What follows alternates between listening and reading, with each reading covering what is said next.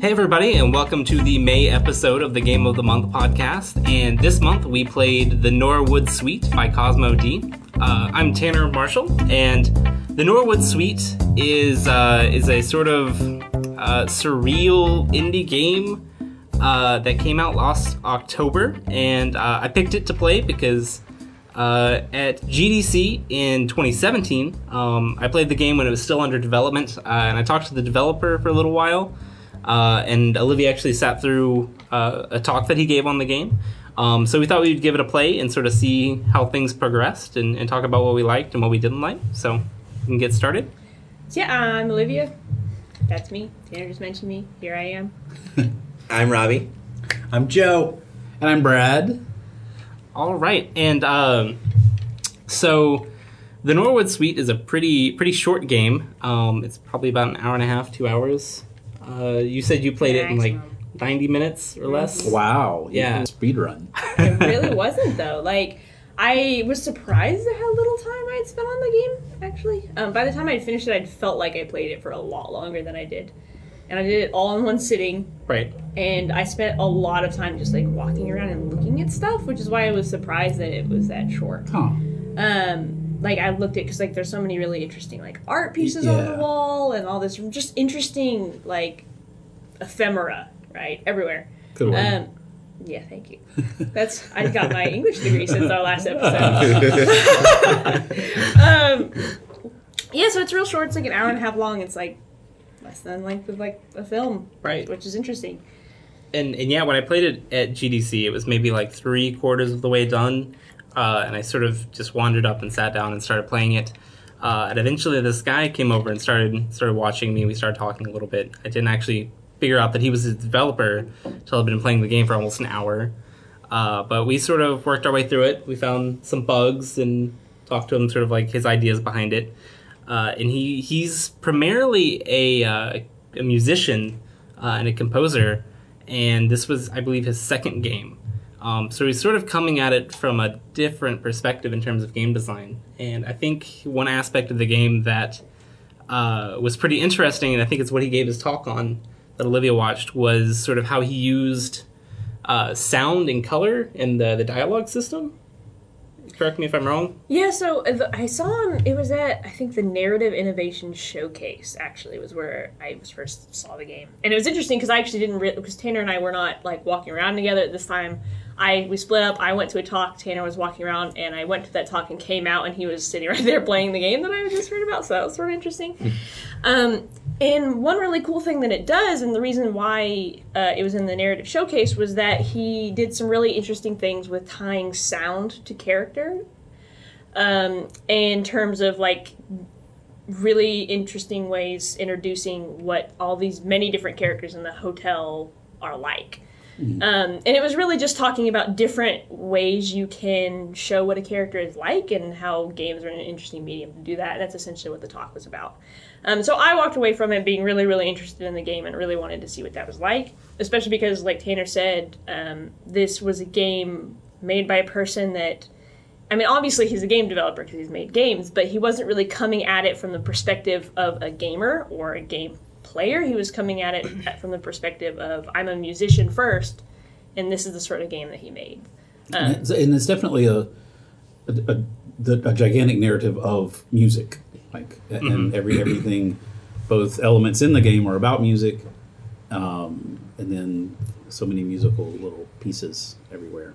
Right. And it's interesting how like he, you know, he he's coming as arguably like an amateur game designer and just sort of applying themes and ideas from his more familiar medium uh, sort of his first pass in in game development. And he was talking about how uh, he he just came out of a program with I believe New York University Game Incubator, and they were giving him sort of uh, advice and help uh, as far as like development of the game and level design and programming and that kind of thing, uh, which was interesting to sort of see how he progressed in that way. Do you want to set up kind of like what the game? Sure. Yeah. Yeah. So so the game begins with you getting out of a co- uh, a car, and it sort of feels like you've been given a secret mission um, to deliver a uh, a demo CD. and you go in, and on your way up to this bizarre, trippy uh, hotel, um, the whole place is almost sort of like a dream sequence. Uh, you meet all of these guests and interesting characters at the hotel, and you're sort of lassoed into being uh, a temporary employee for the hotel to essentially keep it functional long enough for you to stay and accomplish your mission. Uh, and so you you meet these different characters and accomplish tasks for them uh, to ultimately get close enough to the DJ uh, to deliver your CD. Um, because he's like a really like famous DJ who everybody loves, and Right. so it's like a big task to actually get close enough to him. Super that- exclusive. Yes. Yeah. Yes. And you have to have a costume, yes, which is very central to the game. Absolutely, you've got to you've got to go and collect all the pieces to to make a costume good enough to get into the party. And the whole thing's set in this sort of uh, old hotel that's all themed and named after uh, a famous pianist in the world uh, who disappeared um, in the '80s mysterious, mysteriously. Uh, so that's sort of broadly what the game's about. Um, you know, But like, if you're hearing all that and you're imagining anything like approaching a normal reality, like it's like it's not like No. it's Yeah. like at at the very be- like truthfully at the very beginning, like for the first few minutes, I was sort of feeling like. um I don't know, like this is like this is really silly, and this is like a good, like oh, you know, someone is making a, a solid try, good for them for trying, but it didn't like really draw me in. But it, it's so consistent with how weird it is mm-hmm, that mm-hmm. eventually you just sort of buy into it, and I feel the same way like about, and I wouldn't be surprised if this is like a inspiration that they drew from, but it feels like. It feels like a game designed by David Lynch, mm-hmm. and there's just so many parts that are like, I don't know, this is working for me, but still somehow you stick with it because something about it's interesting, and then you're in it. that David Lynch bringing that up is a good a good uh, a good comparison.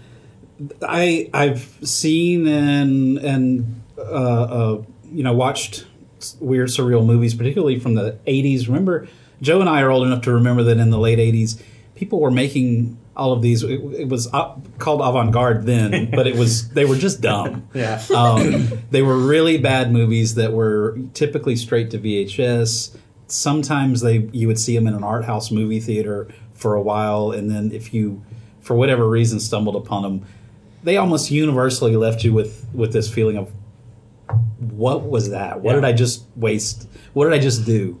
Um, Howard David Lynch was the excep- was one of the few exceptions to that during that period, uh, in my opinion. Uh, in this in this sea of really really bad ones, um, but I, I feel like since then, every time that I'm approached by something with the label surreal or avant garde, um, either with art or music or uh, uh, film, um, I always approach it w- with that kind of feeling of oh, this is going to be one of those really poorly realized uh, uh, uh, tries at, at, at surrealism, and this actually held together. It to, to, to me, I felt like it was cohesive enough. Uh, it was weird in all the right places without being just gratuitously weird. I think, um, and and silly weird because that's typically where those kinds of avant-garde things and, and- Right. and when they start veering into a a, a, a bad like a almost a parody of Dadaism, right? Um, but I, I think this one held together, and it and it it stayed close enough to the story and the narrative and the mystery, and and the the fetch quests that you would have to go on. Well, Uh, Yeah. I mean that's that. I think that was part of it. Then why it held together so well because a lot of the ways that it was trying to be sort of surreal and out there were just sort of amped up versions of what a game would do anyway. yeah, yeah, And so like like rather than try and like gloss over it or or even rather than call attention to it, it just sort of like amped it up a little bit. Like the fact that everybody assumes you're this super competent person that will help them. Like Right. that feels weird and normally in a game they're trying to make it you know seem normal and easy, but in this it's sort of I don't know, Right. strange. Well, the conceit of being an employee, I think, helps that a little, right? I mean, so everyone just assumes you work for the hotel. Yeah, but it's Because never explained look like why. it. Yeah, Yeah. exactly. And not Yeah. not You because you're dressed like you. it. Exactly. It, Yeah. It's not. And yeah. I think the reason why is because you're the person playing the video game, Mm-hmm. right? Because Yeah. you're the per- you're the one with the camera for Yeah. a head. Because Right. it is a first. It's essentially like um, like mechanics wise, it's just like a first person. Yeah, it's pretty uncomplicated. walking Right. sim Yeah.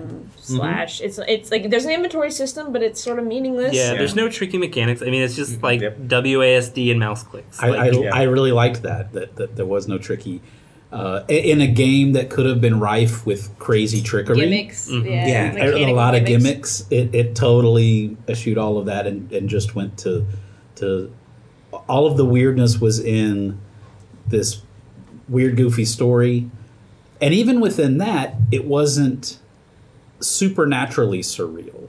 It's not like people were flying through there. It's mm-hmm. you would pass some weird art, but the people were just people being weirdos, right? Like in their own weird universe, right? Yeah. Like they didn't mm-hmm. seem to violate their own world's rules Yeah. in any way. Right, right. So I still feel like the story and the setting, it felt weirdly real. Like in Yeah. sort of a weird way. Like it sort of had this mm-hmm. familiarity Well, to it. I mean, Like- hanging around with art students in college is kind of the Yeah, way yeah, it felt, you know. yeah. I mean, also think Theater about everything you're doing is so mundane. Like one one couple of mm-hmm. people like asks you to make a sandwich. Yeah. When other but guys how you like, do it isn't very like Yeah. Yeah, but I do like the idea though that like one of the first tasks is that you have to reset the wi- the router The for wi- the yeah, Wi-Fi. yeah. But that, like the concierge and the people behind the desk who ostensibly should be helping you as a guest are like, oh yeah, just go find the, the router. Yeah. Like, and that's all just just to check in, Yeah. just to Routers. redeem Yeah. your You have to do voluntary that before you voucher. can Yeah. Yeah, but I just I it was it was just an interesting way to treat that, right? Yeah. Like, oh my gosh, no, we'll go take care of this for you. No, they're like, go find the router. It's in the library. and and that it was something so mundane Yeah. and such a surreal. No Wi-Fi. Yeah. Yeah. yeah. that was a kind of cool juxtaposition. uh, and it's like the the little details. So the, there was um, a weird combination of like like art. Uh, or I guess of like music themed art, but then also um, just just sort of abstract things and surreal pieces of art, uh, but also like anatomy, like animal anatomy illustrations, or Yeah. just recurring themes of animals. Yeah. like there were just paintings of like a rabbit right? or and, and lots turtles. of Or old train maps. old Or- trains, yeah. uh, hands, hands, faces, Yeah. um, and you kind of see that a lot in. I mean, if you think of uh, Salvador Dali with you know weird hands in weird ways, Yeah. and eyeballs dripping, and uh, all that kind of stuff. Animal heads. But again, even that, it could have. They were a little goofy.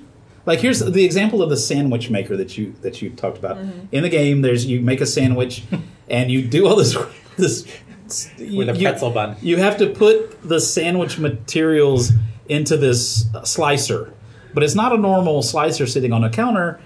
It's this thing that comes, this sort of bell-shaped silver thing that comes down out of the ceiling, and with like a dachshund head. yeah, and that's the kooky part, Yeah. right? Is is one, it's this weird mechanism anyway, a weird way to make a sandwich. But then they put this this metal dachshund head. But it's a recurring motif in the game, though. The, It do, yeah, it does come back. yeah. Uh, But I still, that wasn't so ridiculously over the top. Um, it was just wow, that's a weird design. Uh-huh. Yeah, it was know? right on the line of being okay. I see what you're doing here. Yeah, you're so weird. Good for you. Like it Right. stopped sh- just short of that, and to the point of still being a little bit unsettling and a little bit.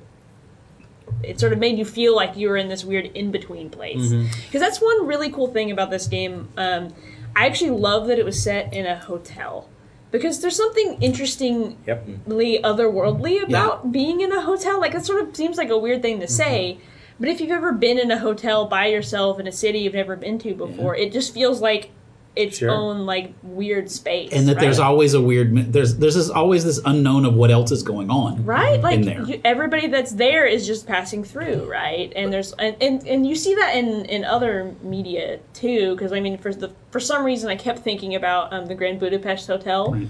um, which is a movie that i love um, and just this this specialness of this hotel and this otherworldliness of it it really like it just felt like it fit for this sort of surreal mm-hmm. setting so that was really cool and it also made it this mysterious space with a lot for you to explore I kept thinking of Hotel California mm-hmm. because there's oh, Yeah. several guests that they refer to as having been there for a really long Yeah. time. Yeah, there's some people that apparently just like live there. Right. Yeah, Yeah. I actually thought more of The Shining. I was thinking The Shining The too. Shining too. Uh, the, yeah, the creep factor. Yeah. There was just this outside edge of a creep factor that I kept expecting to come around and, and there would be a jump scare or a skeleton in a closet, like Yeah. literally a skeleton in a, in a Yeah. closet. Right. That was something that I had to struggle to, to play the game because I, I did think just waiting. For it's that. good. Yeah, it's and, going to and, become and scary. there were uh, skulls and and hand bones, you know, and Yep. uh, there's a, a, a scene with the costume where there's some weird things. There are also th- I thought this was really really cool and interesting and fun, and a little creepy. That whenever you walked by a reflective surface, it was almost like a shadow. Yeah. of you reflecting back. Yeah, it was Yeah. very. That was really cool and a little creepy too. Was- And it's the weird- first time it happened happened was unsettling, and then I was like, "Oh, I see what they're doing." When Because I- I know they didn't just want to. I knew that he just Right. didn't want to render the player Yeah. as this as it, their own model, but it just works. Yeah, Yeah. And there's some other unsettling stuff too. Like there's, I don't know if you noticed, there's this one character who shows up in the background a lot and watches you. Like her head mm. will like track you. Oh, yeah, wow. she's It like shows your up in- handler or something. Yeah, she's like sitting outside your room, but she's like s- asleep. when you Oh, first, yeah. But she shows up over and over and over Yeah. and over. Is she again. the daughter of the guy in the hospital bed? Mm-mm. No. No. this is a different character. She's Okay. like wearing like a green sort of almost Green- army, green jacket. army jacket. Uh, and, if you beat the game, she she's standing like in the hallway after you complete the outfit, I guess. and she hands you the credits to the game. yeah, it's like printed out as like a dossier or like a police report. Yeah, Uh, yeah. But so there's there's there's stuff like that that's like so that there is that very deliberate creep factor of Uh-huh. what is this, there's this person watching me. and I think I think sort of the the muteness of the characters, like how they don't actually say anything, is conveyed through like sounds, Uh-huh. and the the frankly like poor character models contribute to that. And I think that's on purpose. Yeah. Um, he could have just bought character model assets or something like that and reskinned them and changed the textures and stuff. But like the the guy in the hospital bed, his mouth is contorted into this like uncanny grin that's just like I- pulled noticed- up on his face. Yeah, I noticed that several of them are um, kind of crooked and twisted. When you go up to the two people outside who are standing by the, their cars when you first walk up, Mm-hmm. and they ask you to go get a drink and his The keys energy or something. drinks, yeah. Yeah, the Blue Moose Blue energy Moose. drink guys. Well, his uh, the woman next to him, her she has a longer neck than normal, and her head is sort of mm-hmm. Mm-hmm. cocked mm-hmm. sideways in a weird way. There's a lot of that. and he's Weird anatomy. I, I, and yeah, I, I, like he stands really weird. He's like leans back farther than it seems like it should be possible to stand to, to lean back. But yeah, just all of those little But unsettling like things like that and how the, the the heads track, but otherwise Yeah. they're very like unanimated. Yeah, Like for the most part, they don't move Their around that mouths much, don't but move they, when they talk.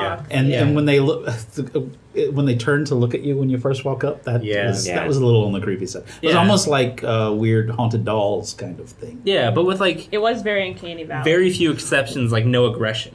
Yeah, yeah. So you don't like at least I never felt threatened. yeah, I like, never felt the like they were going to jump no. up because I always felt like they were static, right? yeah, yeah. But it's so which was surprising when they would change rooms later in the They story. do, it- was it's- like, oh, That's a really interesting thing to me too, because and and I'll probably talk about this a little bit later when we talk about level design. But the way the characters move and the way that they surprisingly seem to live on their own, like when Mhm. you're not there, like it seems like that they're actually moving around in this hotel space, and it's Right. really cool like the the organic. Zoe game that resolves like after you leave, you come back and uh, the guys Oh, I will didn't flip to the table. yeah. I didn't notice that. Yeah. See, there's lots of lots Yeah. of little mm-hmm. details. They're little like that. small, The small. daughter at the bar who disappears for right. Remember Yeah, that? yeah. The one mm-hmm. who's looking for a keyboard. Mm. And she eventually goes to the the piano lounge area. She's in there talking to the dude. Yeah. Yeah, yeah.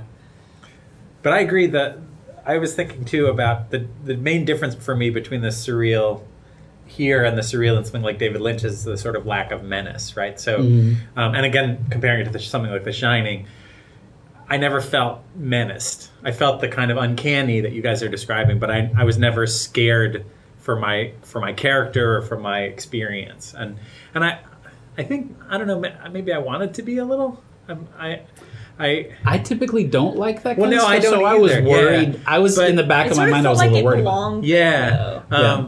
But there was no part of it where I thought this is this is dangerous. Right. Um, And so that and again, I'm like you. Like I, I, I prefer not. I don't like horror movies, but part of me wanted there to be some menace underlying, just under the surface. through the first I don't know half or more of the of the game, I was expecting it to be like any minute now it's gonna the big there's gonna be either there's gonna be a jump scare or a big reveal of some kind. You're gonna walk into one of the rooms and it's gonna be the blood room or something like that. And it just Right. and then and then you know after a while I just realized I got kind of got into the groove of the game and go okay it's just not that kind of game. Yeah, Um, and part of was that good. part of that for me too is this is a long time ago, but in probably 1996, there was a game called The Seventh Guest I remember that came out on on Mac and and I think also on whatever PCs sort of were then. It was a haunted house game. Yeah, yep. And it was about yeah, it was about a toy maker who owned a giant mansion, and you are a guest in the mansion, and Already scared. Yeah. yes, a humble toy maker who murdered all his children. No, um, and it was it reminded me of that. Only you know, sort of. And actually, the, the graphics aren't that far apart. yeah. um, I want to talk about that. but that had menace, and that was actually a full motion video game. So Yeah. it was like you'd be walking through these still framed rooms, and then someone would they'd patch in full motion, like I don't even know what it would be now, like two forty yeah. pixel video of like some like a ghost or something, and or like someone being stabbed. And It's a, a side note here, but it's am- amazing how, with such bad representational graphics, that we would that we still Yeah. got creeped out Yep. back then. Of Yeah. that. Um, it's it's we could do a whole other episode on how the mind Mm-hmm. puts you in those places. But um, Olivia men- mentioned a minute ago the Uncanny Valley. And I, I was talking to my wife about just trying to describe the game to her. It's really hard to describe It's to very someone. hard to describe. Um, we're not at all doing it justice, and so many of the games, like uh, we did the same thing with with everything, trying to describe it and really getting We, it. we specifically tough. pick the worst games to describe in like That's right. That's right. Um, but but I was I was trying to describe it to my wife and, and telling her um, that it's there is an uncanny valley thing to it, but it's still so poorly rendered Yeah. that it's f- still far outside of what you would think of now as the uncanny valley, Yeah. right? And it and and this dovetails right into what you're talking about those old games like that. Remember Lawnmower Man? right? That's exactly what Yep. this reminded me of. And even worse, uh, this is a, a movie based. Uh, Lawnmower Man is a movie from the early '90s, right? Yeah. early mid '90s. Russell Crowe. is Russell Crowe really Yeah, in it? Yeah. He played the lawnmower man. I don't think that's right. We'll have to we'll have to look that up. I want to get a rule check. Everyone I don't need comment to- on this video. Yes, comment on who. right. I don't need to look it up. Okay, I believe you. Um, but he, uh, the the it was uh, based on a Stephen King novel, and then they made a like a video game Yeah. about it. There were like three of these Lawnmower Man movies, Yeah. right? Yeah, and I think Lawnmower Man's face was rendered with like 11 polygons. Yeah, and it's it's really really Russell bad. Crowe was Yeah, 11 he was. And thinking back to that about being so like it just looks comical Yeah, now. yep. It's so comically bad, and thinking that anybody, I think the movie kind of. Well, I was going to say the movie flopped, but they made three of them. Yeah, they did. Or- so I don't know. Second don't and third know. were cable only, though. Probably right. but they also made a video game, and the video Yeah. game Mhm. assets in that. At the time, it was what people held up as the example of the uncanny valley, Mm-hmm. and now, it, I think we've moved the valley a lot farther. Yeah, it's absolutely right. Um, but yes. But I would like to ask another question because so again, I'm just going to stick with the David Lynch thing for a little bit. So so one comparison that that falls a little short for me is this idea of menace. And I'm, I'm not saying this game had to be a David Lynch film, but mm-hmm. if we're talking about things that really engage us, the other thing I want to ask you guys is I I never got to a place where I really cared about the characters. no. Mm-hmm. And so, and that's again, just I'm just thinking of Dave. So David Lynch is a good example where surrealism can also coexist with really caring what happens to people mm-hmm. and feeling terrified about the potential outcomes. Um, so, did you guys care about what happened to anybody? So I have sort of an answer to that question Okay. because And that may not matter, but the I just simple answer is no. But I think that there's a reason why, and that's because the characters are not really characters in so much as they are part of the environment. Yeah. And that's made explicit in the fact that their speech is part of the soundtrack, yeah, right? Mm-hmm. because there, throughout the whole game, like in, in the background, in like every single room and every single scene, there's always like speakers playing the background music, and it changes depending on where you are, what you're doing. Right. You can always see it actually like diegetically playing in the background, and the audio that happens when the players talk, it's like in line with like each like word that they say. It like follows like the beats of like their speech, but it's also done in such a way to where it like goes in line with the background music.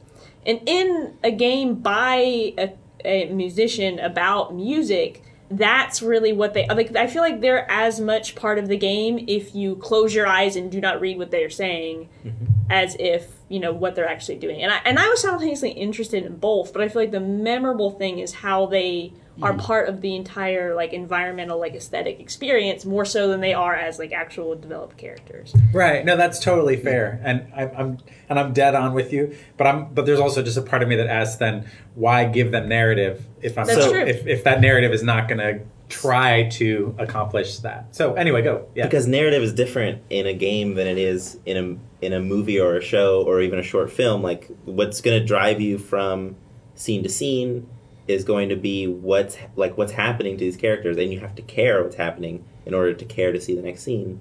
And in this, it's more about like what actions am I going to be doing, and do I care about those actions? And the people are just really there to give you more actions or to give your actions meaning, and that's it. Yeah. So I guess I I I wonder then. I mean, so let's compare it to something like. Um, have any of you guys played uh, What Remains of Edith Finch? Okay, sorry. Well, so so that's a that's another sort of walking simulator, like Gone Home or or um, other walking simulators. Yeah. Vanish of Ethan Carter. Or, yeah, you know, yeah, exactly. yeah. Jungle. So, um, A treadmill. That was n- yes, like a treadmill with a video playing. Um, but so let I mean, if even if we just take narrative in other games, so let's set aside film or, Sure. or books. Um, and and I I'm with you. I mean, there are Yeah, definitely yeah. characters in Skyrim, for instance, that I did not care about at all. I just wanted the gold I was going to get for bringing the dog back or whatever. Um, but I this felt like a game where it would be interesting to design narrative that mattered. And that's all I'm and Okay. and it, it and I'm not trying to be too harsh. No, like I just it's and I- fair criticism. and I get Yeah. your point as well. But but it, again, it's it's I'm, I, I compare it to something like What Remains of Edith Finch, where I couldn't wait to get to the next piece of narrative because it was unraveling a mystery, which again it, we've already sort of said is partly what's happening here.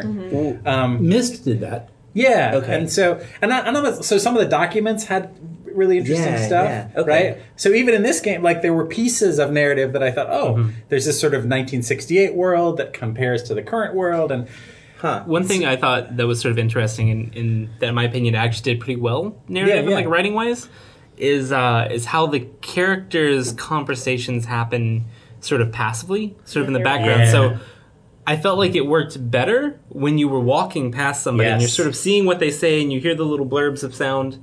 Uh, that I think went a long way towards making the world feel real and grounded. More so than when you're talking to them and they're like, "Could you make me a sandwich that has No, no, these yeah. four things?" Sure. And they'll repeat it like several well, let me, times. what's weird to me, and I'm not trying to make it all about what I think about narrative. Well, maybe I am, but the, so the story that mattered to me the most was the two people with who were sitting outside on like before you ever enter the hotel. The mm-hmm. modulo people. No, no, the ones before with that. The motorcycle. The- Oh, oh, yeah, yeah, no, yeah, they yeah, weren't yeah, motorcycles. yeah. They were unicycles. Unicyclists. Oh, yeah. Yes, they were. and they're they so they are disconnected from the world of the hotel. And I actually for like of all the narratives I remember, that's the one that mattered to me the most. And I'm I, I couldn't recount it for you, but there was something genuine about the way. And again, I, this comes back to your point about the narrative being sort of environmental. Um, and maybe I just need to digest that and accept it. But but I wanted more of the narratives to pull me toward And I think that. I think that's totally valid criticism. Yeah. And I think in a longer game there would be more room for that to happen. Mm-hmm. Uh, but as it is, like it's so it's so short that even just doing the like one or two fetch quests for like each character, yeah. uh, it, it like flies by. Um, Yep. I, g- if I had the choice to have a game that did what this game did with music and leave out this narrative connection, I so much more appreciate what it did with the music Mm-hmm. and all the musical elements, like what you were talking about, Olivia, of their speech being musical and all of the music constantly playing and changing as you walk down a hall. And I, I feel like there was so much more significance that I even missed. Um, I'm, I'm sure I missed um, of of the music and the musical notes and playing those notes on the piano. Yeah. Uh, collecting all music, uh, the, the piano keys, and then playing them all. And then the interactive objects too, right? Like the bowling pins and the Yeah. all, all the things you could. I was waiting for that to be part of a puzzle, and it wasn't. It was just Yeah, it was just just there. it was Just part of the need. hotel. Neat. And the one thing. tipped over one that was a flat. Yeah. Yeah. Right, Yeah. which was Yeah. such a clever, Yeah. right? Because they were white keys Yeah. and then a black key, and and so it it yeah. I mean, so that kind of stuff is super cool. Um, so I'm, I feel like Yeah. that's Yeah. more of what the game is about. Yeah. Because honestly, I feel like there is there are many characters in the game, and they're all quirky or whatever. But again, like the, ultimately, like your in, your interactions with them aren't extremely memorable. Yeah. But they're sort of part of this whole hotel experience, right? Like they're these other people living their own lives that you're passing by while you're in this hotel, right? So as I, I so I do think that they, they were interesting, and I listened to most of them. Like I read most of all the dialogue, and you know, Mm-hmm. Yeah. I I stopped and like peeked around corners Yeah. and listened to people Yeah. talking um, before I could get around, and they would you know notice. I was there. Um, so I do feel like that there was value in the narrative that was presented there because ultimately there is a narrative that was being built towards, Yep. and it was sort of absorbed in pieces from these little takeaways, from little things that you found, and from little snippets of what people were saying, among all these other really weird things that they were saying or random things that they were asking you to do for some reason. O- Olivia was the creepiest one in the hotel because she would sneak up on people and listen to them around the corner. and Yeah. She, she seemed to go everywhere in the place. how many complaints were registered with the front desk? All these other You're like, surrealist Who is guests are this like, person? what a That weird- one hotel employee would Yeah. not leave me alone. They took three hours to That's get me that sandwich. All that I wanted asked was for. a bathing suit. That would be gonna leave a bad review. alternate ending Yeah. for it to be like, Absolutely. you are the You're fired. Yeah, Right. exactly. Or you get to read all of your reviews Yes, about yeah, yourself. exactly. on like travel advisor. yeah. Like trip. Oh, Oh that's my great. god. Gosh. But I agree with you. I mean, so yeah, and we can talk a little bit about the specifics of how the narrative was rendered because I, mm-hmm. I think I'm I'm 100% because I thought about this quite a bit in terms of games like Night in the Woods and and how a lot of games are trying to get short sort of patches of narrative to be meaningful. And so I think there are some really interesting things to take away from just the pure UI experience of of as you said earlier, I think color and sound and and size as well, like these multiple ways in which the meaning of the narrative is being conveyed visually and, and audibly. Um, which is also nice from especially going back to sort of like an amateur game design perspective or low budget because you're doing that without voice acting. So you're like giving these characters like a specific tone and feel Yeah. uh, all without having to bring somebody in and record them or anything like that. You sort of using the tools you have available to, to convey that same sort of mm-hmm. feeling which is interesting Because ultimately, because we talk about how like oh it looks amateurish, it's got all these low poly models and whatever. But honestly, I really love that about this game. Me too. Because I personally like the idea that games don't have to look good to be good, right? Mm-hmm. They don't have to be polished to be good. That some random person can make this game about something that's meaningful to them, regardless of how, their experience or their certain skills that they lack.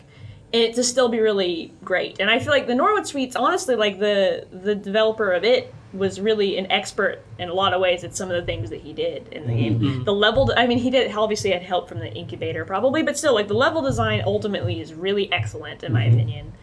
And there's just so many things that are really well done, but it doesn't have to be perfect in every way to be a really like complete and interesting experience. I, th- Yeah. I think this there's a certain art to the subtlety that he made this uh, surreal world, and I, I keep going back to the idea that he could have really, really gone off the charts with things like, um, I mean, imagine like going into a room and instead of having the people in whatever polygon, whatever render models that he used, he could have done crazy stuff like made their faces melt and made uh, their arm be a banana and all of this other Right. taking that surrealism to a, a, a, a, step that a lot of people do take surrealism Yeah. to.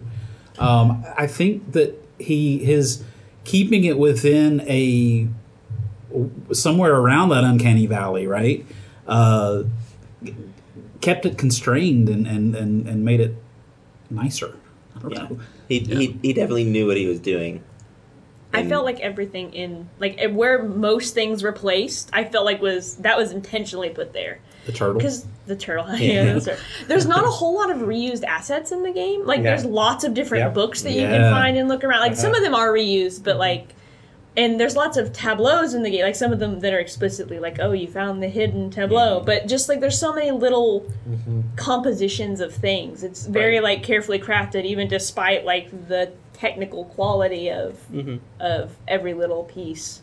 Well, and even just little like sort of inserts, right? Like so the we talked about the turtle, and there strangely there is a theme of turtles in the game, which is Yeah. sort of weird.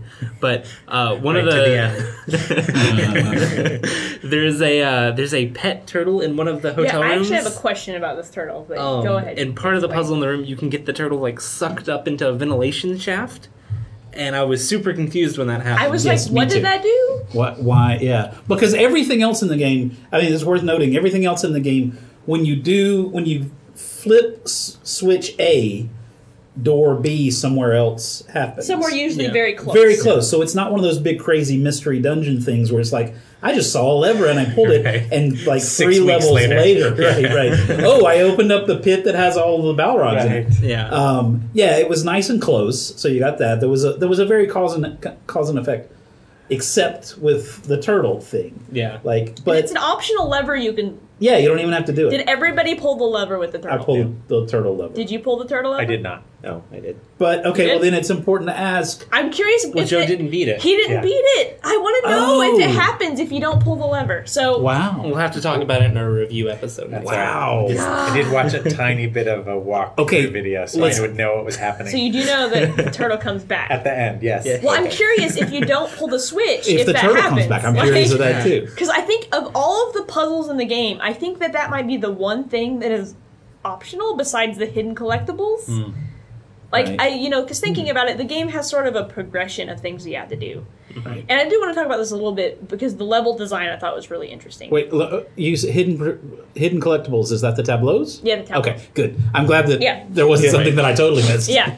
Um, so in the game, you're sort of instantly put into this hotel, and it's honestly like they give you an initial task, but you're really just open to explore. And I think most things you can do without getting the Wi-Fi done first, because I definitely did not do that first. No, I didn't Because I was either. like, all right, I'm going to go find that, and then I found 200 other things on Yeah, my way back to turning the Wi-Fi, and it's obviously intentional. Um, but the levels are set up in such a way to where they have these neat little loops that you can make, and Mm-hmm. that you never, almost never have to turn around and go back. Yeah. But you do go through the same areas a few different times. But they don't make you backtrack down Yeah. two long Yeah. hallways to get back with your toupee, your your Yeah. s- Yeah. green suede shoes or whatever Yeah. it is that you found. And it's really, really Mm-hmm. seamlessly done in such a way that I never felt like I had to pause and be like, "Where am I going next?" Right. I always had the pa- like I was like, "All right, now I have this, now I have this, now I have this." And one simple method for that was that they put, like a hotel would have, they put little signs, the signs on the yeah. doorways Yeah. that said, "Okay, the pool is this way, the kitchen is this way, concierge Mm-hmm. is this way." And you can start out at any point on that loop, and then start the loop from, and it Yeah. just felt supernatural. That was really smart. Su- It felt Very very, natural. it also felt supernatural. A little bit. Um, but, Super oh, we got totally hyphen. sidetracked. The turtle. Um, so you, there's a lever that you pull in one of the rooms, and this guy had uh, seemed to have had a pet turtle in his hotel room. Bruce. Bruce. His name was. Bruce, apparently. And then you pull this lever, and then the turtle gets sucked up into a duct, never to be seen again. Well, It's gone. not never. Until not never to be the seen. again. very last scene of the game, which is a really interesting scene that I still haven't quite figured out yet. Um, but there's this, and I guess I can only call it like a comic relief moment where there's like this big dramatic scene happening, and the vent opens up, and the, The turtle, plops down. Yeah. And I don't know why, but for some reason, I just loved that that happened because I kept Ah. because I kept thinking, where did the turtle go? Right. Like I want to know what happened. I felt bad. I was like, did I just kill this poor Right. man's turtle for no reason? and it, it, it was in a game where everything did have a pretty immediate um, again flip this switch open this door kind of thing that was the long that was the, i think one of the only long jokes in the whole Yeah. thing right Yeah. there were a few other little things like but they're they're more like uncovering mystery things like there was one where when you go into one of the rooms, there's a lot of the blue moose spilled on the floor Mm. at one point because someone has gotten into the blue moose. I think. Yeah, there- there's lots of stuff like that that when you revisit it, stuff changes, Yeah. right? Yeah. Yeah. But that was like oh, the one of them that really felt like a causation thing. Like Yeah. I did this, there was no payoff Yeah. And until there was, and it was just like and it's that long length of time in there that makes it a, a an interesting weird payoff Yeah. and a joke. I don't know Right. why, but I what it has was he been so doing? funny. to me. Right. Has he been living in the there- ducks? Has he wasn't just there been something- circling in like this? Yeah. Wasn't there escape. something right before that room, like right out, like, like in the main room, because that happens in a bedroom. But you go into sort of the the living room area of this hotel room, and then the turtle cage is around the corner behind the bathroom. No, it's like in his bedroom. yeah, It's but like, it's, but the, but the bedroom is off to the yeah. side. Well, yeah, because there's another puzzle like in the same room. But Yeah. that's what I was asking. So does wasn't there something right before that that had something about needing to feed the turtle? Am I remembering? I that So, feel right? so that's that's what he asks you. No, he asked you to go get the pickles from There's the a there's a sign. in We're the like trying to remember Yes. this very that says weird. like feed the because because Yes. Bruce after you give him the book on how to beat the other guy at Oz, I guess, or Zoe, uh, he's like, yeah, go get me these pickles out of my closet. Here's my room key. Right. You go up there. There's a switch in the closet that this says is what these fetch quests are like, feed by the the, pic- way. or feed the turtle because the, the case of pickles is broken Right. uh, in the closet, and then the turtle gets sucked into a vent from the other room. yeah. It's it's bizarre. So- well, see, when I saw the feed the turtle thing, I thought, oh, that's just another weird piece of surreal ephemera, to Yes. use your, Yeah. your good word. I thought it was gonna unlock something, so I yeah, pre- pulled the Yeah, me lever. too. So Anyway, so about that last aside. room. Mhm. Oh, were you? no, agreed. um, when I when I first started playing the game, uh, I immediately latched on to how weird it was being, and decided that oh, so it, it's it's more about the atmosphere that it's creating, and it's not trying to be like the vase being a certain color is not trying to convey a meaning to me. It's just trying to convey a mood to me. So I latched onto that, and then also, in, rather than compare it to something like uh, What Remains of Edith Finch, I compared it to the side quest minigame in Link's Awakening, where you're just walking Nice. around and there's there's an alligator and he's hungry, and that's weird. And then halfway through the game, you find bananas, and you're like, "Why am I carrying bananas?" And then when you happen to run into the alligator again, he says, "Oh, great, give me those bananas." And so that's how I looked at the entire game. Like, that's why it was easy for me to not want any more from these people because I just under like this is just an interesting way to to give you those moments of like, why do I have this thing? Oh, this is why I have this mm-hmm. thing, and I was only focused on that. And I was convinced that nothing in this game could have meaning or be overanalyzed until I got to that last room. Uh, because I realized that The that turtle room or the last room? no, the la- so the last room that had just a bunch of body parts of Norwood all over the place. Yeah. Mhm. Hanging from the. Right, and ceiling. yeah, but you walk into that room dressed as Norwood, and so then immediately in my head I was like, oh wait, so maybe.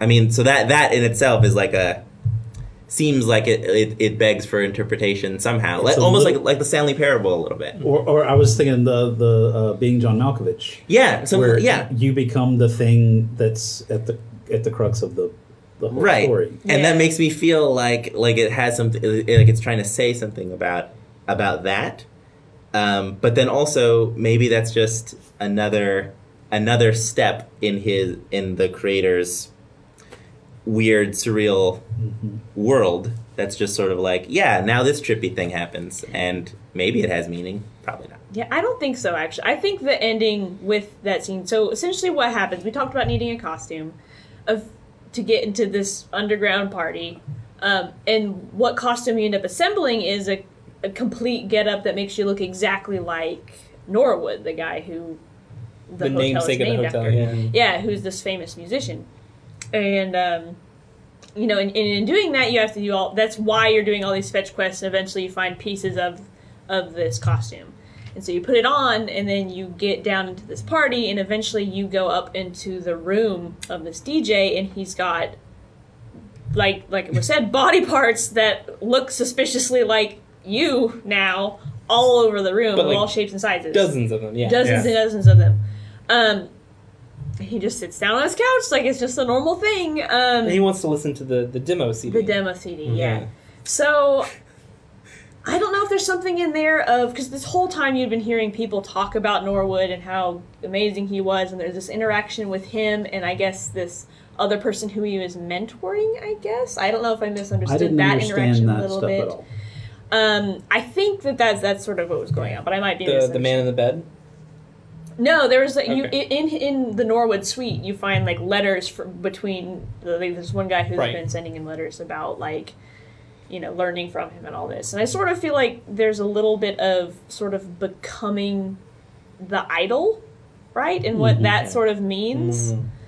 Um, Well, I mean, if we finish sort of what happens in the ending, right? So like, you you go to the party, uh, you unplug all the speech speakers to be able to get close enough to the DJ, and when you do, one of the party goers just knocks you out.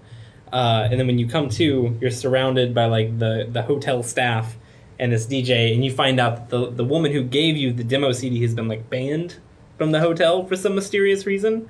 Uh, but the probably 'cause you DJ, once he hears right Yeah. hears who it's who it's from, he says, "No, it's okay. I want to listen to it." And so you both go up into his suite through a secret elevator into this bizarre room filled with Norwood body parts. Uh, and he sits down on the couch and tells you to play the CD. You play it. A cutscene starts. Uh, the turtle drops from the ceiling. and he's like, "Oh, that's Bruce's turtle." He time, and then his head explodes, and it turns out he's an android or something. Uh, Because just the skulls left. And Yeah. there's and but there's also this weird thing early on that if you listen to the a certain etude of that Norwood wrote that it's somehow dangerous and ominous to even play it. Oh yeah. and so when that. this happened at the end, I was wondering I was trying to piece together how all that came together. Like is is that part of the etude? Is does that does the music on the C, CD have Right. some weird mysterious power? right. And and that felt a whole lot more like a David Lynch kind of thing. because that was actually the one time in the game where I felt sort of uncomfortable was the very ending. yeah, yeah, because you sit down, his head explodes. well, because that's not even the last thing that happens. Yeah. like a door in the side of the room And then opens. the shadow. Yeah. Very, Yeah, it's like very a- slowly yeah. walks towards A you. glowing, blindingly white space, and the guy from the hospital bed with that like weird grimacy Yeah. smile. But the thing is, the note of him is that he like worshipped Norwood. He was friends with him. I Right. thought. well, I don't know, but if you look at hi- he's in his he's he's in his hospital bed, presumably completely like out of his head, Mhm. and they just have a portrait of Norwood in front of him Right. that he just stares at. I think if like you talk like- to his daughter, they were like friends or they, they knew each other, and so Okay. he's like essentially near death and came back to the hotel suite, puts up a picture of Norwood and sort of uh, reminisces or returns mentally to that space, I guess. But but yeah, he like walks towards you, and I guess like it almost seems like he's like reaching for you or embracing you. is Maybe he it's the because person you're dressed in the Norwood. letters that sent all the letters that were no? Cause I don't think so, but I don't know. Like was that it's guy? ambiguous, right? Yeah, I I don't know.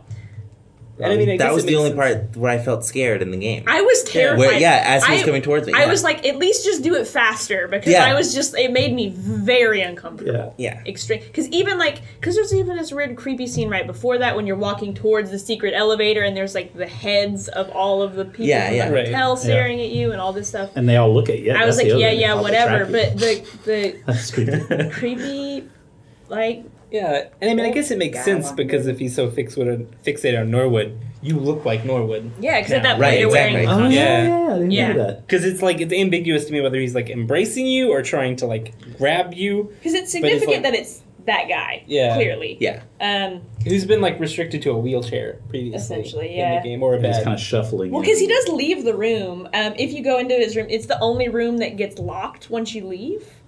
I didn't realize that. Um, I know that because when I played the game the first time, there's only one tableau that I didn't find, and it was in that room, and I couldn't I go back think into I that missed. room. I think that's the tableau I missed. Um, so I reloaded the game and then went back and got it. Um, but anyway, so he does move. He's not like completely bad ridden. But later he's in like the the restaurant lobby. Yeah, that's and he's where he like, goes, Yeah, in, yeah. A, in a wheelchair. Um, Um, so the ending is just so. I will say that when the guy's head exploded, I was like, okay, this is gone. This is past that line of being stupid. Like I was just like, come on.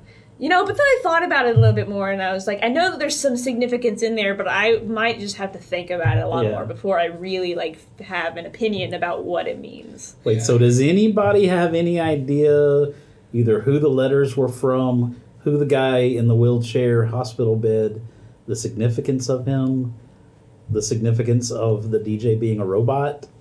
I Is there any significance? I truly think that there is no significance, but it, it it's just something that's there to have all of the elements of significance, Yeah.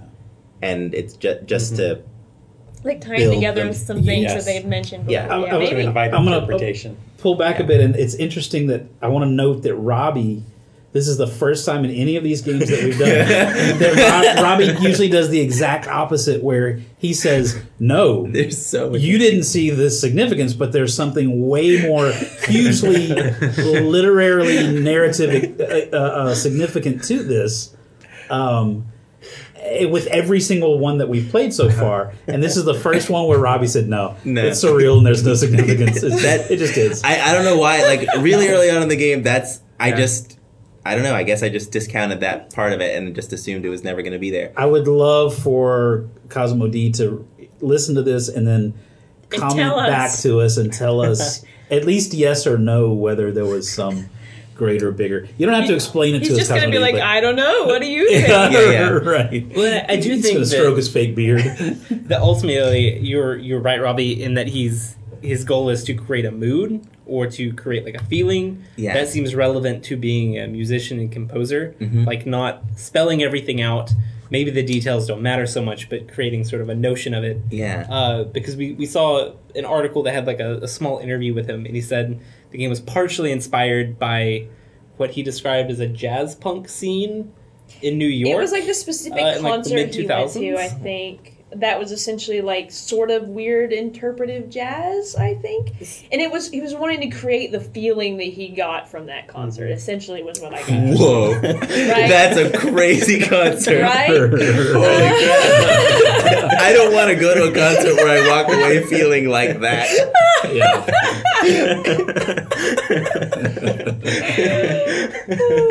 so I think you might be But right. the point but, is like- that there's a, an aesthetic purpose Sure. first Yeah. and foremost. But based on some of the other games, because I think he's made three games now. The Norwood Suite's the only one that he's like sold. The other two are just been like published.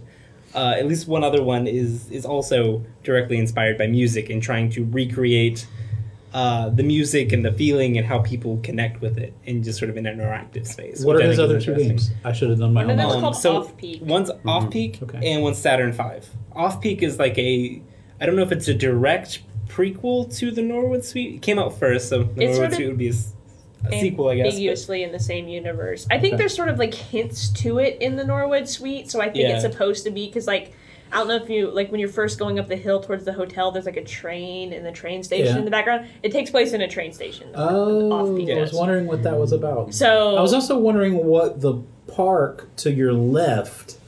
There's a with the fence- creepy guy standing Oh, in I tried so hard to get into that Me park. too. Me too. Yeah. Did In you fact- see the guy in there? I think Yeah. it's a statue. I think it's a statue. Oh my yeah. God. Is it? Is Well, I wanted to get in there and find out. Yeah. Does it Um, I should have been like, I talked to that guy for half an hour, didn't you Yeah. guys? I really hope that there have- are. That's where all the narrative came from. Right.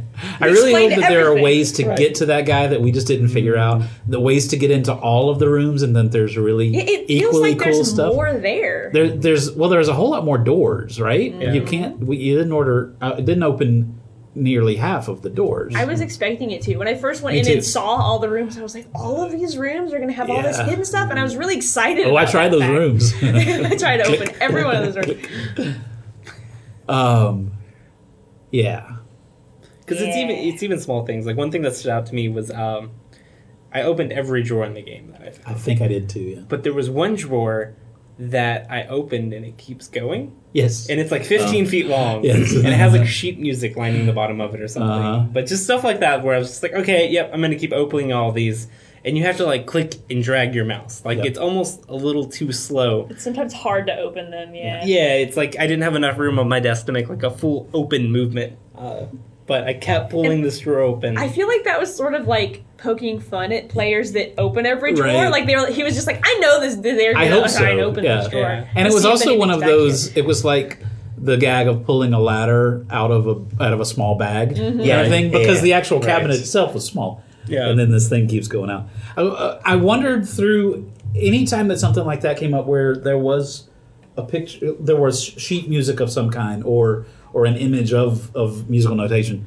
Um, I wanted to play it even from the very very first load screen when you've got those what six notes in the bottom and it's in six four time and i was like from the very beginning want, trying to count it out in my head and trying to uh, think of where those notes would be Isn't that the same six notes that you play on the piano? Yes, it, t- it totally is. And but so from that point on, that immediately got me just on the load screen to every single time that I saw any kind of uh, musical notation, wondering like, okay, is that?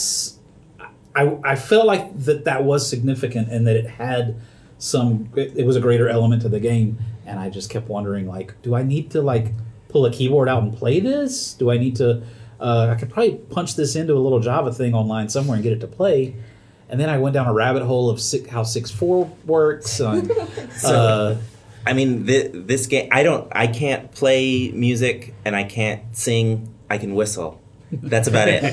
and this game made we're me getting the band back together. right. this, this game made me feel like because it's always been like a, a dream of mine to like learn an instrument or something. This game made me want to, um, Nice. but then, I mean, not that much, but it, but it didn't. Make, you know, because it's only like a two-hour game, and it's not like it had like a huge impact on my It life. changed Robbie's life. But it was sort of It's like, oh wow, this is a skill I don't have, and this is like a huge part of the game that I can't mm-hmm. really like appreciate. But yeah, there there is a lot of sheet music and stuff, and I bet if you did play it, it would sound really great because that's exactly mm-hmm. what this guy does.